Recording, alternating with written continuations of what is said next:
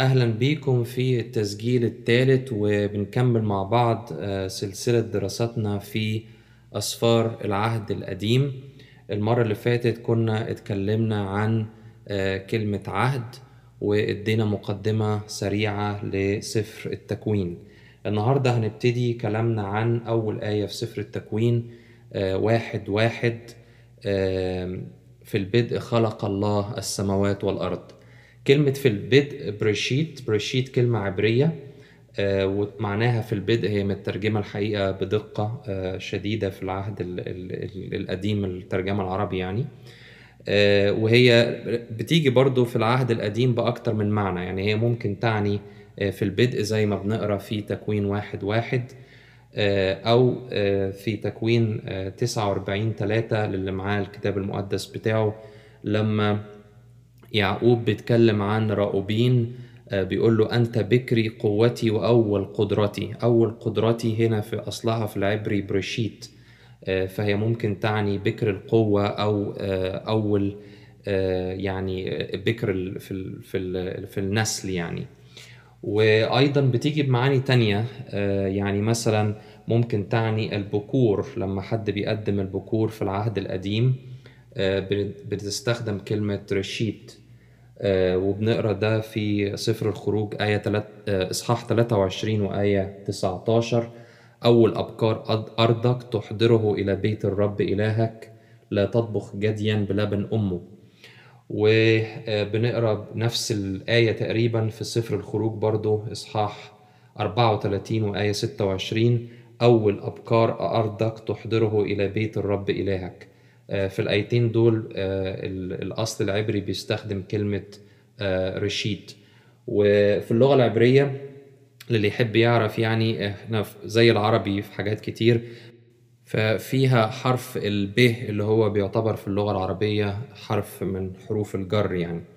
وأيضا في لوين 12 آه، لوين 2 آه، آسف إصحاح 2 وعدد 12 بنقرأ عن الخمير والعسل فربنا بيقول لهم قربان أوائل تقربونهما للرب.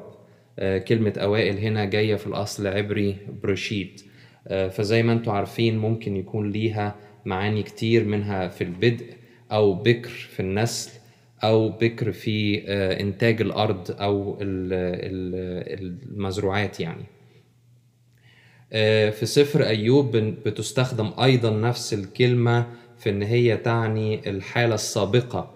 يعني مثلا في أيوب إصحاح 8 وعدد 7 آه، لما ربنا بيكلم أيوب وبيقول له إن تكن أولاك صغيرة فآخرتك تك- تكثر جدا آه، أولاك يعني بداياتك أو بداية حياتك.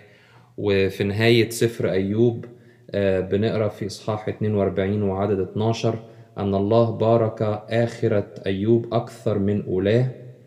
فدي برضو بتستخدم فيها كلمة بريشيت. وفي العهد القديم برضو بتستخدم في الإشارة إلى ابتداء شيء ابتداء ممكن تكون مرحلة زمنية أو فترة زمنية زي مثلا في أرمية إصحاح 26 عدد واحد وإصحاح 27 برضو عدد واحد بنقرأ تقريبا نفس آه، الآية في ابتداء ملك آه، يهو يهو يقيم بن يوشيا ملك يهوذا. فهنا برضو بتستخدم بمعنى كلمة آه، بدء أو ابتداء مرحلة زمنية. آه، فهي عموما آه، بتستخدم يا إما في مرحلة زمنية بتبتدي يا إما في بكور شيء بيقدم لله. فهنا في سفر التكوين بتستخدم بمعنى بدء مرحلة زمنية أو يعني اللي هي بدء الخليقة اللي بعد كده بنقرأ قصتها في الإصحاح الأول من سفر التكوين. وتعبير خلق الله اللي جاي هنا آه، في الآية آه، هي بالعبري آه، برا آه، واللي يعرف منكم عربي كويس يعرف إن فعل برا اللي جاي منه تعبير البارئ آه، معناه آه، إن هو يخلق آه، يعني ربنا بي- بيتسمى أحيانا آه، بارئ كل الخليقة يعني خالق كل الخليقة. ومش بالضرورة الفعل معناه إن هو خلق من لا شيء. آه، يعني ممكن يكون خلق آه، من آه، شيء كان موجود. زي مثلا ما بنقول إن الله خلق آدم وحواء فهو خلقهم من التراب. فالتراب دي كانت مادة موجودة أصلا في الخليقة قبل ما ربنا يستخدمها لخلق آدم والضلع اللي خده من ضلوع آدم استعمله إن هو يخلق آه، حواء آه، فكان بيخلقها من شيء كان موجود. ففي اللغة العبرية آه، زي بالظبط في ال- في العربي عندنا آه، لما بنقول حد بيخلق حاجة مش بالضرورة بيخلقها من العدم آه، لكن ممكن يكون بيستخدم حاجة موجودة وبيصنعها منها أو بيخلقها آه، منها. آه، هنقف هنا في التسجيل ده كده هنخليه صغير آه، وقصير. علشان آه، المرة الجاية هنتكلم عن آه، لقب الله إلهيم وده هتاخد تسجيل آه، كامل لوحدها فمش عايز أطول عليكم.